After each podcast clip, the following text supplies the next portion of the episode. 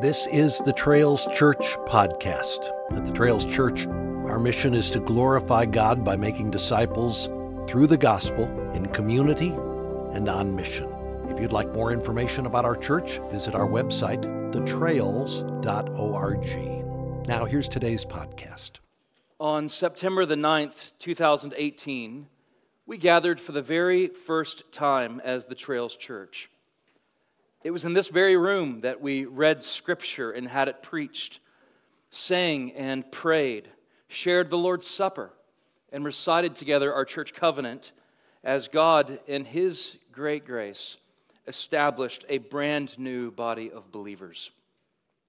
That day was the answer to so many prayers. And these past five years have continued to see the kindness of God poured out over us. I want you to know that I am deeply grateful to be a part of this church family. And I'm thankful that Jamie and I get to raise our family here with you. And uh, incredibly grateful to serve as your pastor.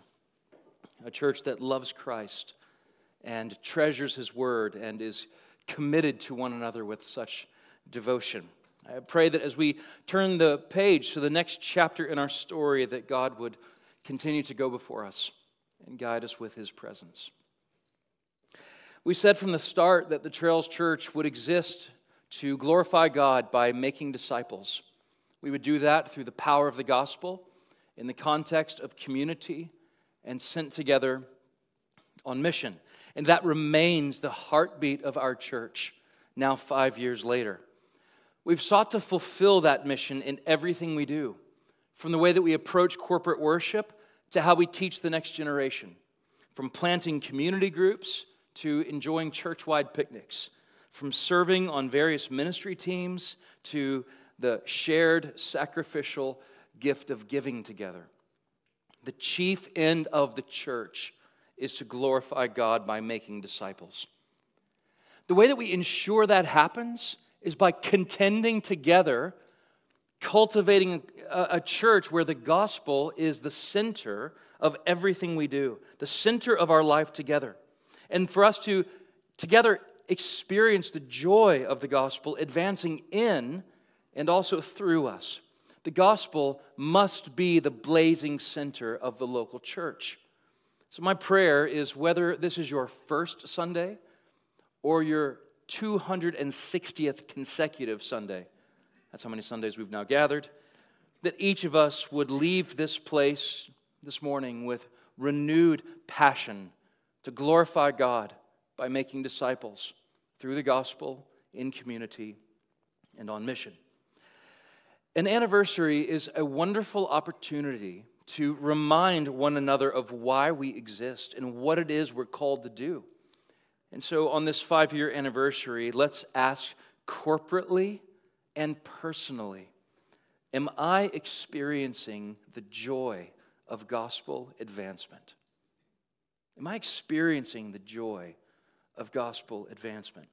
As we turn the page on another year, we also turn the page to a new book of the Bible to explore. Today we begin the book of Acts, perhaps the most thrilling, mission clarifying, life transforming book in Scripture or at least as much so as the other 65 books. Acts is the source book of the early church showing the spread of Christianity. And it's filled with remarkable scenes that if we did not have the book of Acts and they weren't recorded here, we wouldn't have them at all. Scenes like fire falling from heaven as the Holy Spirit fills the early believers thousands of people coming to faith in Christ as the preaching of the gospel unfolds in the streets of Jerusalem. A man who had been born lame from birth, who meets the apostles and leaves walking and leaping and praising God, is how I learned that as a kid. And that's just in the first three chapters.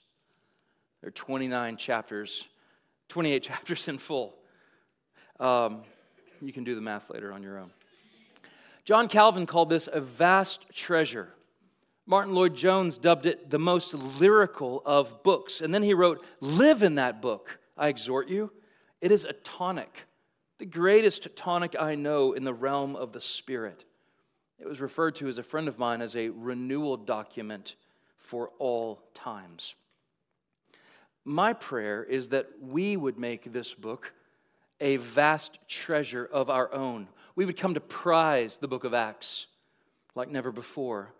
That we would live in this story and its truth and narrative would, in fact, shape the story of our lives.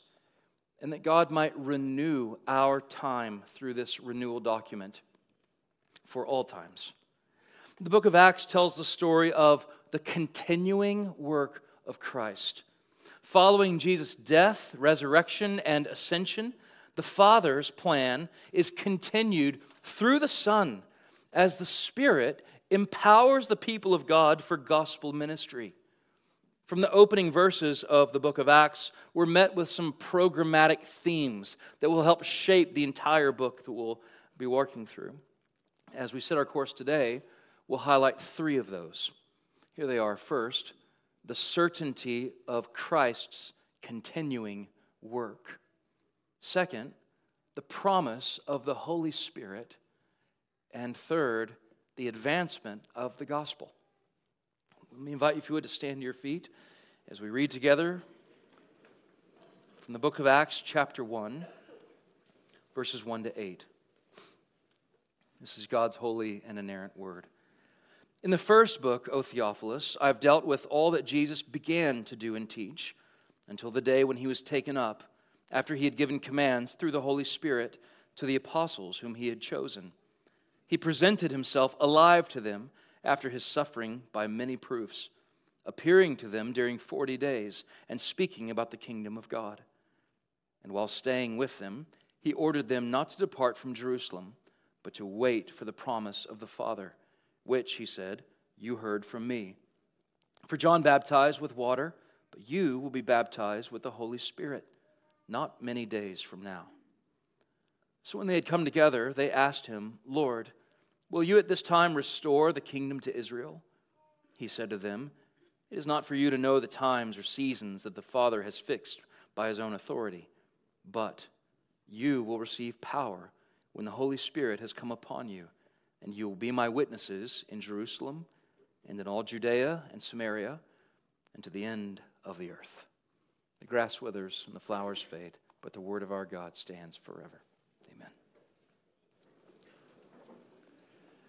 The first discovery we make addresses the certainty of Christ's continuing work, verses 1 to 3.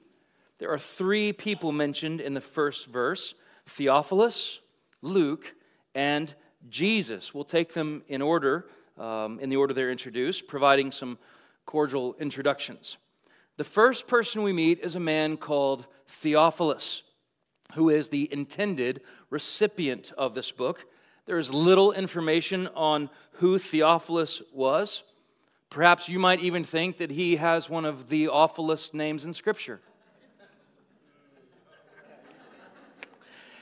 But his name means loved by God.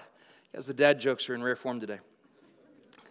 Loved by God is what his name means. Theophilus is thought to have been a believer in Jesus, most likely a man of great wealth, possibly even the patron who funded the work of research and reporting that Luke has committed himself to. Next, our attention goes to the person who identifies himself in the first person, Luke. Luke is the author of Acts, writing around the year AD 62. He was a Gentile by race, a doctor by profession, and converted conceivably through the ministry of the Apostle Paul. Luke is a historian, he's a theologian, yet above all, I want us to think of him as an evangelist. An evangelist. Luke's ambition for picking up his pen is to proclaim the good news of the gospel of Jesus Christ. We learn from the opening statement of Acts that this is not the beginning of a new story, rather, the continuation of an ongoing one. That phrase in the first book, which opens this book, calls our attention back to a previous one. Um, in scholarly circles, the books of, of Luke and Acts are often stitched together, even by a hyphenated name. They're referred to as Luke Acts. And they do that to show this is a continuation of one idea, one ongoing storyline. So we've met Theophilus, we've met Luke, and that leads us to the final person we meet in verse 1, the man who truly needs no introduction, Jesus Christ. With the mention of Jesus' name, Luke begins with his eyes fixed on Christ. What that does is introduce this book not so much as a work of the apostles or merely the work of the Holy Spirit, but the continued work of the risen and enthroned Jesus. Uh, since Luke points his reader back to his first volume, I want you to turn your attention there with me as well to hear how he begins the Gospel of Luke. If you have your Bible open, just flip to the left a little bit to Luke chapter 1, verses 1 to 4. What we'll see here is how he starts this book so that we have a bearing on why he works his way through the, the book of Luke into the book of Acts. He writes, Luke chapter 1. Inasmuch as many have undertaken to compile a narrative of the things that have been accomplished among us, just as those who from the beginning were eyewitnesses and ministers of the word have delivered them to us, it seemed good to me also, having followed all things closely for some time past, to write an orderly account for you, most excellent Theophilus. And here's his driving purpose that you may have certainty concerning the things you have been taught Luke wants the gospel to be clear. He wants Theophilus and other disciples throughout time, and you and me to be rooted and planted in the gospel, for us not to lose the gospel. That's what he's doing in Luke. He's focusing that his readers would have certainty concerning the person and work of Jesus. Now, keep that purpose in mind and let your eyes drift now over Acts chapter 1 in these opening verses. Because here we read in this introduction that Luke wants Theophilus, he's mentioned again, and other disciples throughout time, and you and me today, to have certainty about the continuing work of Jesus. He's encouraging Christians, reminding us the story isn't over. And so he's sure to include details in verse 3, how Jesus presented himself alive after he had died, and then he appeared to various groups of people during a 40 day period while he taught them about the kingdom of God. I think the best way to think about Luke and Acts is like this Luke details the beginning of Jesus' ministry, Acts tells the continuation of Jesus' ministry. That's what that word began in verse 1 is doing. Luke wants us to know for certain who Christ is, all that Christ has done, and what Christ is doing even now in the lives of his readers. So, Christ has died, Luke wants us to know. Your sins are forgiven. Christ has risen, he writes, so let doubts be displaced. In the book of Acts, he goes on to describe the ascension of Christ. Christ has ascended, so let your faith flourish. Christ will come again, he writes so let your hope spring eternal. What Christ has begun, he is sure to complete. And as we pause for just a moment, I want to remind each of us who are in Christ of the certainty of his continued work in your life. The certainty of Christ's continued work in your life. Jesus did not save you in order to desert you in the middle of your sorrows and circumstance. Jesus didn't shed his blood for you so that your sins would outrun the mercy and grace he's given you as a child of God. He is with you, whether you see it right now or not. He's at work in you and all around you. He wants you to be certain of that. This is the kind of certainty that Paul writes with in Philippians chapter 1 verse 6 where he says he Christ who began this good work in you will see it to completion. He's certain that in this world where nothing is certain of the one thing that is sure the salvation and the work of Jesus Christ. So, just by way of reminder, Christian, Christ died for you let your sins be buried under his grace. Christ is risen for you. Let your doubts be displaced. Christ ascended. Let your faith flourish. Christ will come again. Let your hope spring eternal. Search the book of Acts this week and just marvel at the continuing work of Christ. The second discovery we make is the promise of the Holy Spirit, verses 4 and 5. Verse 4 introduces the first movement within the story of Acts. The disciples are in the presence of the resurrected Christ. Jesus was staying with them. You'll notice there's an asterisk by that if you have a copy of the English Standard Version of the Bible, because that word staying in Greek also carries with it the idea of eating. So as Jesus shares a meal with his closest friends, he instructs them to do two specific things stay and wait. In verse 4, they are to stay. Stay in Jerusalem, to not leave. Uh, he wants them to remain together, to be close to the action. The most important thing, however, I think in verse 4 is not so much the location, but who it is that commands them to stay. This command comes from the one who will continue to command the advance of the gospel with every single move Jesus Christ Himself. They're also told in verse 4 to wait. They are specifically told to wait for the baptism of the Holy Spirit which is going to happen not many days from now. Verse 5 contains a quote from John the Baptist that is meant to pull our attention back to this unforgettable scene recorded in the Gospel of Luke. As people were trying to figure out if John the Baptist was the Christ who would bring God's salvation, in Luke chapter 3, verse 16, the Baptist replies, I baptize you with water, but he who is mightier than I is coming, the strap of whose sandals I'm not worthy to untie. He will baptize you with the Holy Spirit and fire. John is pointing to Jesus and to a true and better baptism that was to come. We see here that this promise will be fulfilled not many days from now. And you and I will spend more time on this also not many days from now in a few weeks. I told you they're in rare form today. Much to the demise of my kids. Yeah. Okay, for now, what I want you to notice that what Luke said in his first book, he now builds upon in his second. At the baptism of Jesus, we find a Trinitarian passage.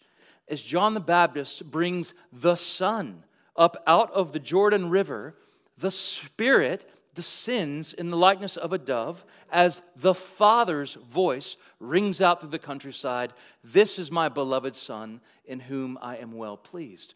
The Son, the Spirit, the Father, all mentioned in this verse. And did you see how in Acts chapter 1, verses 4 and 5, how each person of the Trinity is mentioned? Right here at the very beginning of the story. The Son reminds the disciples about the promise of the Father in the coming baptism of the Spirit. The Son, the Father, the Spirit. It's no surprise that all the members of the one true God, the Trinity, are operating in the mission of the church. Patrick Schreiner commented One can't speak about the Spirit, according to Acts, without putting him in the same frame as the risen Christ. One can't speak about Christ without speaking of the Father's plan. One can't speak about the witness of the apostles without relating it to the empowering of the Spirit. This book is fundamentally about the mission of the triune God. And that is what we will find page after page the triune God on mission to rescue and redeem, to bring people to salvation through people who have received his salvation all the way to the ends of the earth. For now, Jesus instructs his followers stay and wait. It's no accident that the disciples were instructed to wait on the baptism of the Spirit. They couldn't go about the work of this mission in their own might, but needed to be filled with the Spirit of God to see it come to pass. They couldn't trust in the power of their own persuasion to see people converted and come to faith in Christ. No, they would need the power of the Holy Spirit, strengthening, bringing life to the proclamation of the gospel. And so they waited. They waited on the one who long ago said in Zechariah chapter 4, verse 6, Not by might, not by power, but by my spirit, says the Lord. As I thought about the dependence we have on the Spirit of God, I just held this text up to my own life this week. and said, Matt, are you aware of how dependent you are on the Spirit of God? And I think the answer is no. I don't think so.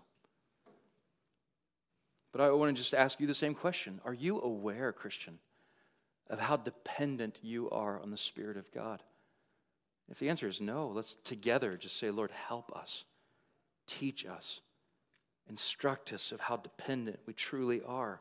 And let's pray together that the Trails Church would continue to be a spirit wrought, spirit filled, spirit empowered, spirit led, spirit dependent people in everything that God's called us to. The final discovery we make, which shapes the book of Acts, is the advancement of the gospel in verses 6 to 8. Verse 6 contains a question from the disciples to which Jesus gives a two part answer. They ask him if the time has come for him to restore the kingdom to Israel. They're wondering about the political and social and geographic realities that the kingdom of God will affect. And Jesus doesn't scold them for asking this question. I want you to notice that. Instead, he tells them it's not for them to know the times or seasons that the Lord has fixed for things by his own authority. So, as a quick aside to dads, Acts chapter 1, verse 7 is a great verse for you to memorize whenever your kids might ask you, How much longer till we're home? Or, When can we go do this? When can we go do that? You simply smile, reply, It is not for you to know times or seasons that the Father has fixed by his own authority. Uh, now, I've ripped that totally out of context. Like, you can't actually say that, but, but you should. I do think it's funny. Jesus knows that his disciples don't understand yet that the kingdom of God is not bound by a line of a map of the Middle East. The kingdom of God is greater than one ethnic group of people. The kingdom of God is not a political reality, but a spiritual one, one that will grow sort of like a mustard seed, the smallest of all the seeds that's planted. Then over time, slowly and steadily will grow till it becomes the largest of all the trees, so that the nations of the earth could come and find refuge and home in the branches of the salvation of God. That's the first part of Jesus' answer. The second part holds the summary statement for the entire book of Acts. Luke is so kind to include for us a table of contents for the whole book of Acts right here in, in chapter 1, verse 8. If you're not careful, uh, you'll miss it. This is what he writes And you will be my witnesses in Jerusalem, in Judea and Samaria, and to the ends of the earth. That is his table of contents. Let me explain. Jerusalem is the place where Christ was tried, crucified, and eventually died. It's also the very place where his name would soon be proclaimed and believed in by many.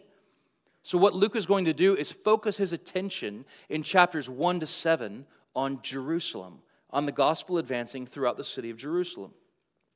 Then, as we reach chapters 8 to 11, Judea and Samaria come into view. These are neighboring nations to Israel, places they tried to avoid for various reasons. Yet the disciples are called to take the good news of Jesus to these people with the same compassion that Christ brought them the good news of salvation. We'll find that in chapters 8 to 11. And finally, we see that the name of Jesus will be taken by these witnesses to the ends of the earth. And that's what Luke has in mind in chapters 12 to 28. The answer to why the disciples are being sent is answer really, I think, points all the way back to Genesis chapter 12, where God tells Abraham that through your seed, I will bless the nations of the earth. We know that's through the person and work of Jesus. But also, if you fast forward to the book of Isaiah, this is very important in light of this passage. Isaiah chapter 49, verse 6. This is what God tells his people I will make you as a light for the nations, that my salvation might reach to the end of the earth. And there you have God disclosing his heart for every tribe, every tongue, and every nation. However, as we reach the end of the book of Acts, we'll see that even though the gospel has reached places far and wide, it will not have technically reached the ends of the earth. They go much, much beyond uh, the, the places in the Bible. And there's a reason for that. It was said that this is the one book that has no proper close because it waits for new chapters to be added so fast and so far as the people of God share the good news of salvation through Jesus. That doesn't mean that someone will come along and see, like, look, I wrote Acts chapter 29. That's not what we're talking about. But what we find here in the um, untidiness of the end of Luke's orderly account is a spurring on to the people of God throughout all the ages to continue to advance the gospel all around the world, even to the ends of the earth. Now, I want you to understand as we set out to make our course here that the ends of the earth is a, a, a, strange concept for us to understand. Because when I think about the ends of the earth, I think about places far from Dallas, Fort Worth. I chalk this up to my being a native Texan or just latent pride in my heart. But when I think about the entirety of the world and what is the very center of it, I think of the great nation of Texas. That is the center of the world. It's at least the center of our world. And of all of Texas, the greatest place is North Texas, right? and then you'll fill in your city. But what's really in my mind is at DFW Airport, when you're standing there and you see these, these flight maps that go kind of all over from Dallas Fort Worth to airports scattered around the world, I think, well, those must be the ends of the earth. But that's not how Luke writes. That is so far from the understanding of these early followers of Christ.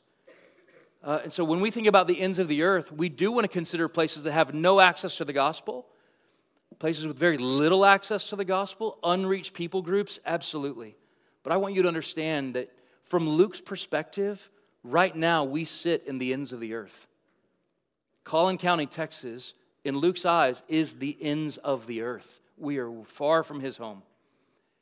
And what he, what he envisions is the good news of the gospel spreading and taking root so that churches like the trails pop up all over the world to the ends of the earth.